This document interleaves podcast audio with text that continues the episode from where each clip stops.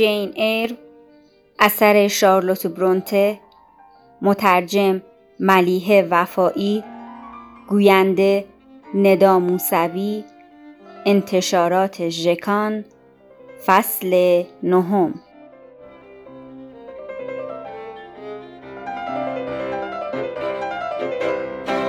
کمبودهای لووود یا بهتره بگم سختی های اون کمتر شد. بهار در راه بود یا شاید بهتره بگم بهار از راه رسید. از سرما و یخبندان زمستان خبری نبود. وزش بادهای گزنده آرام گرفته بود. پاهای بیچاره من از شدت سوز و سرمای ماه ژانویه پوس پوس شده و متورم شده بودند تا جایی که لنگ لنگان راه می‌رفتم. اما به تدریج در هوای فرح بخش آوریل التیام پیدا کردن. حالا دیگه شبا و صبحها خون در های ما یخ نمی‌زنه. حالا دیگه ساعت استراحت و تفریح در باغ برای ما لذت بخش بود. حالا دیگه پرتوهای خورشید گونه های ما رو نوازش می‌کرد. حالا دیگه باغ بی آب و علف نبود و زمین اون سرسبز و با تراوت شده بود. گویی که روح زندگی در باغ هم دمیده بود. گلهای رنگارنگ از گوشه و کنار باغ سرک میکشیدند و بیشتر از همه گلهای نرگس و پامچال و بنفشه خودنمایی می‌کردند. بعد از ظهرهای پنجشنبه که نصف روز تعطیل بودیم پیاده روی می‌کردیم. کنار جاده گلها و گیاهای زیباتری رو می‌دیدیم. اون وقت متوجه می شدیم که پشت دیوارهای بلند این باغ که حفاظهای نوکتیز داشت زیبایی و خوشی گسترده شده. لذتی که مرز اون از خط افق هم فراتر می‌رفت. این خوشی و زیبایی همان چشمانداز وسیع قله های بلند اطراف دشتی پهناور پر از پستی و بلندی و پوشیده از سرسبزی، تراوت و نهری زلال با سنگریزه های تیره و موجهای پرشتاب بود. این منظره چقدر تفاوت داشت با منظره برفی و یخزده زمستان توده های ابر سیاه تندبادهای گزنده و قله های مبهم مه گرفته. حالا دیگه از این سردی و خمودگی خبری نبود. روح زندگی در اون دمیده شده بود. آوریل گذشت و ماه مه آمد. با آسمان آبی و آفتابی و روزهای روشن و گرم. همه جا سبز بود. سبز سبز. گلها و گیاهان سریعتر از قبل رشد می‌کردند گویی که لوود گیسوان سبز خود را پریشان کرده. درختان لخت و اوریان نارون زبان گنجشک و بلوط ردای سبز بهاری به تن کردند. زیر نور طلایی رنگ خورشید همه چیز و همه جا درخشانتر و زیباتر به نظر می رسید. بیشتر وقتها دور از چشم بقیه تنها گوشه می نشستم و از تماشای این همه زیبایی لذت می بردم. این آزادی نادر برای من بدون علت نبود. لووود در دل تپه و جنگل و کنار رودخانه بنا شده بود. زیبا بود و دلپذیر. اما آفت آن مه بود. مه قلیز که با فرارسیدن فصل بهار قلیزتر هم می‌شد. هنوز ماه می نیامده مدرسه ما به بیمارستان تبدیل می شد و بچه ها همه به تب مبتلا می شدند. البته چشیدن طعم گرسنگی و سرما بیشتر بچه ها رو مستعد ابتلا به تب و عفونت می کرد. 45 نفر از 80 نفر ما مریض شدند. کلاس ها تعطیل شد. به بچه های سالم آزادی عمل بیشتری دادند. چون که مراقب بهداشت ما می‌گفت که باید به اندازه کافی تحرک داشته باشیم تا بتوانیم سالم بمانیم. از طرفی هم کسی بیکار نبود که بخواد ما رو زیر نظر بگیره. خانم تمپل فقط مراقب بچه های مریض بود و پایش را از این بخش بیرون نمیذاشت مگه فقط برای استراحت شب. بقیه معلم ها سرگرم جمعآوری و بسته‌بندی وسایل دانش آموزانی بودند که دوست یا آشنایی داشتند تا اونها را نزدشون بفرستن که از ابتلا به بیماری در امان بمانند. بعضی از بچه های مریض جونشون رو از دست دادن و نتونستن دوام بیارن. خیلی سریع و بدون برگزاری مراسم اونا رو دفن کردند. درست همون موقع که آفت بیماری به لووود حمله کرده بود گلهای رنگارنگ و خوشبو فقط برای تزئین تابوت بچه های بیمار استفاده می‌شد که حالا دیگه جونشون رو از دست داده بودن. مدرسه دیگه مدرسه نبود. بیمارستان بود با بوی داروی پیچیده در راهروها. من و بچههایی که هنوز سالم بودیم از تماشای این همه زیبایی و سرسبزی لذت می بردیم. به ما اجازه داده بودند که از صبح تا شب در محوطه باغ پرسه بزنیم. هر کاری که دوست داریم انجام بدیم و هر جایی که دوست داریم هم بریم. آقای بروکل هورس و خانم بازرس اصلا به لوود نزدیک نمی شدن. دیگه کسی نبود که مته به خشخاش بذاره و مو رو از ماس بکشه بیرون. از طرفی هم تعداد نانخورها کم شده بود. مریض هم که خیلی اشتها نداشتن. بنابراین ظرف غذای ما رو پرتر از قبل می‌کردن. ظرف غذامون رو بر می داشتیم و داخل باغ می رفتیم. هر کسی هر جایی که دلش می‌خواست مینشست و غذا می‌خورد. حالا دیگه کسی نبود که به ما امر و نهی کنه. جای مورد علاقه من تخت سنگ بزرگ و صاف وسط نهر بود. پا برهنه از داخل آب رد می شدم و خودم رو به تخت سنگ می رسوندم و روی اون می نشستم. روی تخت سنگ برای نشستن دو نفر به راحتی جا بود. دوستی که اون موقع برای خودم انتخاب کرده بودم دختری به نام مریان ویلسون بود. از همنشینی با اون لذت می بردم. شوختب و دختری خلاق بود. چند سال از من بزرگتر بود. حرفای زیادی برای گفتن داشت. خطاهای منو ندید می گرفت. هیچ وقت موقع حرف زدن حرفمو قطع نمی کرد. با حوصله به حرفای من گوش می کرد. اهل تعریف بود. ماجراهای زیادی برای من تعریف می کرد. من کنجکاو و اهل پرسش و اونم صبور و اهل پاسخگویی بود. با هم دعوا و قهر نمی کردیم. اون موقع هلن برنز کجا بود؟ فراموشش کرده بودم؟ از دستش خسته شده بودم؟ مریان ویلسون به پای دوست صمیمی من هلن نمی رسید. فقط برای سرگرمی و وقت گذرانی خوب بود. اما با هلن خیلی چیزا یاد می گرفتم. درسته که کم سن و سال و بی تجربه بودم اما این تفاوتها رو به خوبی درک می کردم. هیچگاه ذره از علاقم به هلن کم نشد. هلن در هر شرایطی با من همراه و همراز بود. مگه می‌شد اونو فراموش کنم؟ متاسفانه هلن بیمار شده بود. چند هفته ای بود که از اون بیخبر بودم. نمی‌دونستم توی کدوم اتاق بستری شده. بیماری اون با بقیه بچه ها فرق داشت. اون به سل مبتلا شده بود. تصور می‌کردم که سل نسبت به این بیماری های تب همهگیر خفیفتر باشه و به تدریج با مراقبت های درمانی بهبود پیدا کنه.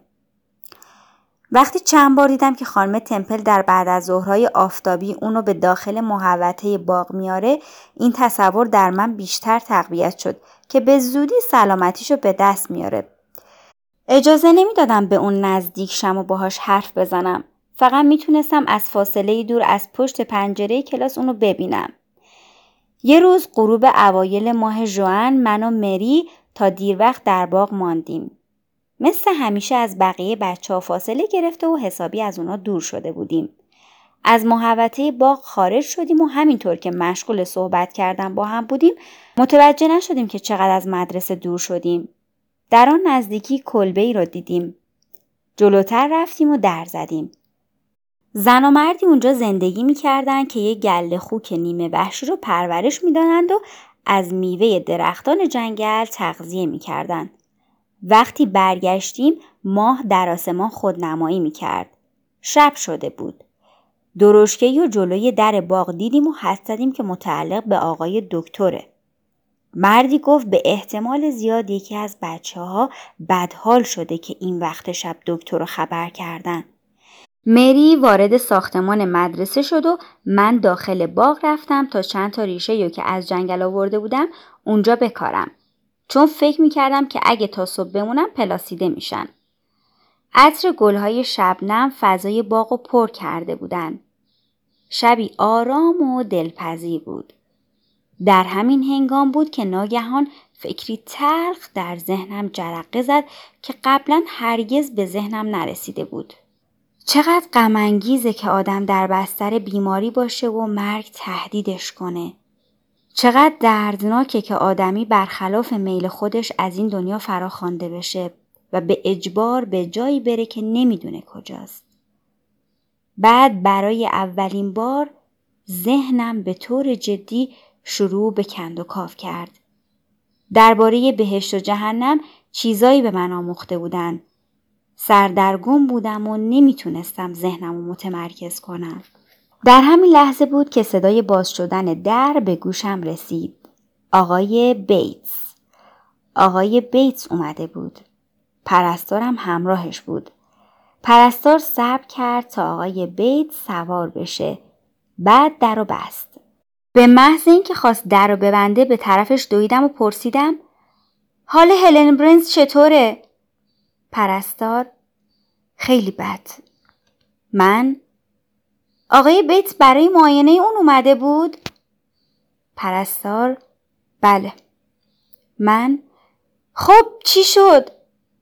پرستار گفت به زودی میره خیلی زیاد پیش ما نمیمونه. اگه این جمله رو دیروز میشنیدم شاید تصورم این بود که هلن برنز به زودی به خونش میره. هرگز نمی‌تونستم تصور کنم که اون داره میمیره. اما در اون لحظه معنای رفتن رو به خوبی درک کردم. غمی بزرگ روی دلم نشست.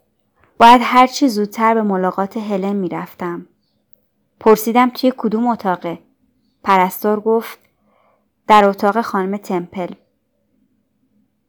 پرستار اما دختر جان نمی‌تونی به اونجا بریم. ممکنه تو هم تب کنی. پرستار در و بست و منم داخل رفتم. درست به موقع رسیدم. خانم مایلر داشت اعلام می‌کرد که وقت خوابه و بچه ها باید به تختاشون برن. حدود دو ساعت بعد یعنی نزدیک ساعت یازده بی سر و صدا از رخت خوابم بیرون اومدم. خوابم نمی برد. از سکوت حاکم بر خوابگاه معلوم بود که همه بچه ها خوابند. بدون اینکه کفش بپوشم پاورچین پاورچین به طرف اتاق خانم تمپل رفتم. شبی محتابی بود و نور محتاب مسیر و راه و برام روشن کرد. وقتی نزدیک اتاق بچه های مبتلا به تب رسیدم بوی کافور و سرکه جوشیده موجب شد تا به سرعت از اونجا دور بشم. می‌دونستم که پرستار از شب تا صبح بیداره. بنابراین نباید متوجه حضور من در اون بخش می‌شد. میترسیدم منو ببینه و اجازه نده هلن رو ملاقات کنم. پس باید بیشتر مراقب باشم تا سر صدای ایجاد نکنم. باید قبل از مرگ هلن اونو توی آغوشم بگیرم. غرق بوسش کنم و آخرین حرفمو بهش بزنم. از پله ها پایین رفتم. حالا روبروی در اتاق خانم تمپل بودم. از داخل سوراخ قفل و زیر در روشنایی به بیرون میتابید. کمی جلوتر رفتم. متوجه شدم که در نیمه بازه. شاید به این علت بود تا کمی هوای تازه داخل اتاق بره. بیقرار بودم. در رو هل دادم تا بیشتر باز بشه. نگاهی به داخل اتاق انداختم. میترسیدم با جسد هلن روبرو بشم. کنار تخت خواب خانم تمپل تخت کوچکی بود که با پرده سفید اونو پوشونده بودن. تشخیص دادم که یه نفر روی اون تخت خوابیده. از پشت پرده نمی‌تونستم چهرش رو خوب ببینم. پرستاری که در باغ با اون صحبت می‌کردم روی صندلی نشسته و همونجا خوابش برده بود. خانم تمپل داخل اتاق نبود. ظاهرا بالای سر یکی از بچه های مبتلا به تب رفته بود که داشت هزیان می‌گفت و حالش خیلی بد بود. نور کمسو و لرزان شم اتاق رو تا اندازه روشن کرده بود. چند قدم جلوتر رفتم. کنار تخت خواب ایستادم. هنوز هم می ترسیدم با جسد هلن بیچاره مواجه بشم. با صدای بسیار آهسته پرسیدم هلن بیداری؟ کمی تکان خورد و با چشمان بیفروغش نگاهی به من انداخت. با همان لحن مهربان همیشگی گفت جین خودت هستی؟ زیر لب با خودم گفتم نه اون نمی میره. اگه قرار بود بمیره که نمی‌تونست با این لحن ملایم و آرام و اینقدر با آرامش با من حرف بزنه. خم شدم و اونو بوسیدم. پیشانیش سرد بود. صورتش سرد و لاغر و دست و پاشم همینطور. تمام تنش یخ کرده بود. اما بازم مثل همیشه لبخند بر لب داشت. هلن گفت جین اینجا چی کار می‌کنی؟ ساعت از یازده گذشته. من اومدم تو رو ببینم هلن شنیدم که به شدت بیماری باید تو رو می‌دیدم و باهات حرف می‌زدم تا کمی آرامش خاطر پیدا کنم هلن پس برای خدافزی اومدی خیلی به موقع اومدی دوست عزیزم من؟ مگه قرار جایی بری هلن؟ می‌خوای بری خونه؟ هلن؟ بله به خونه ابدیم. برای همیشه اونجا میمونم. من؟ نه نه هلن این حرفو نزن. بعد در سکوتی اندوهناک فرو رفتم. سعی کردم در حضور هلن بغزم و قورت بدم. در همین لحظه بود که هلن شروع به صرفه کرد. اما خوشبختانه پرستار بیدار نشد هلن بیچاره بیحال و بیرمق روی تخت افتاده بود با لحنی آروم گفت پا برهنه ای؟ پاهات یخ می‌کنن. بیا زیر پتوی من تا پاهات کمی گرم بشن. همین کار هم انجام دادم. بعد از چند دقیقه سکوت در ادامه گفت جین من خیلی خوشبختم. حتی وقتی خبر مرگ من به تو رسید نباید قصه بخوری. همه ما روزی به این دنیا اومدیم و روزی هم از این دنیا میریم. اگه جسمم دردناکه اما ذهنم آرومه. هیچکس در غم از دست دادن من قصه نمی‌خوره.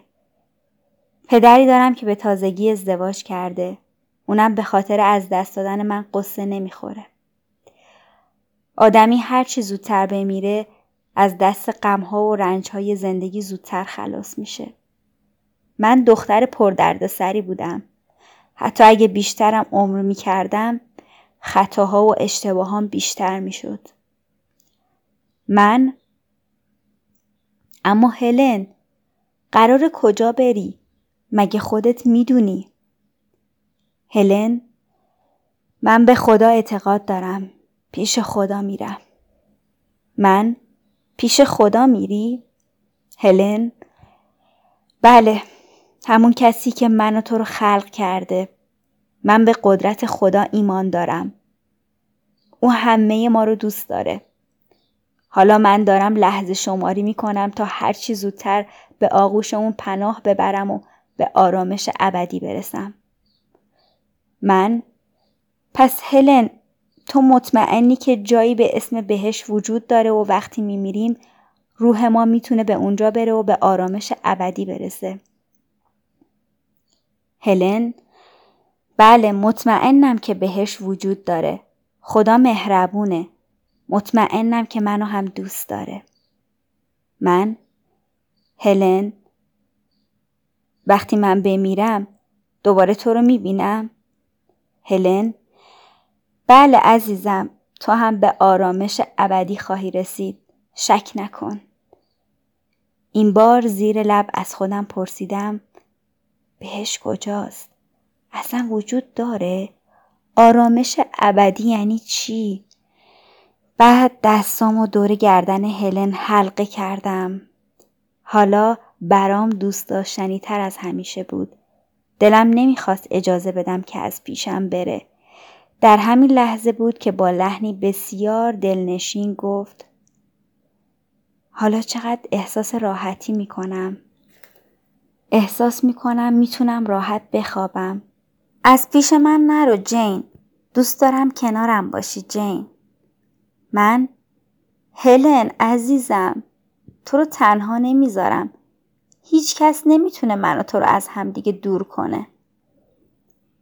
هلن شب بخیر جین. من شب بخیر هلن. هر دو سریع در خوابی عمیق فرو رفتیم. وقتی بیدار شدم هوا کاملا روشن شده بود. احساس کردم کسی مرا تکان داد. بله پرستار بود. منو بغل کرده بود و داشت به طرف خوابگاه می برد. هیچ کس منو سرزنش نکرد که چرا از تخت خوابم بیرون رفتم. گویا همه به چیز دیگری فکر می کردن. بله. همان روز هلن مرده بود. او را در قبرستان کلیسای بروکل بریج دفن کردند.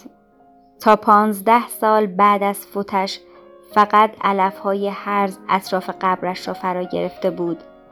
اما حالا اسم او به علاوه این عبارت که دوباره باز خواهم گشت روی سنگی از جنس مرمر حک شده بود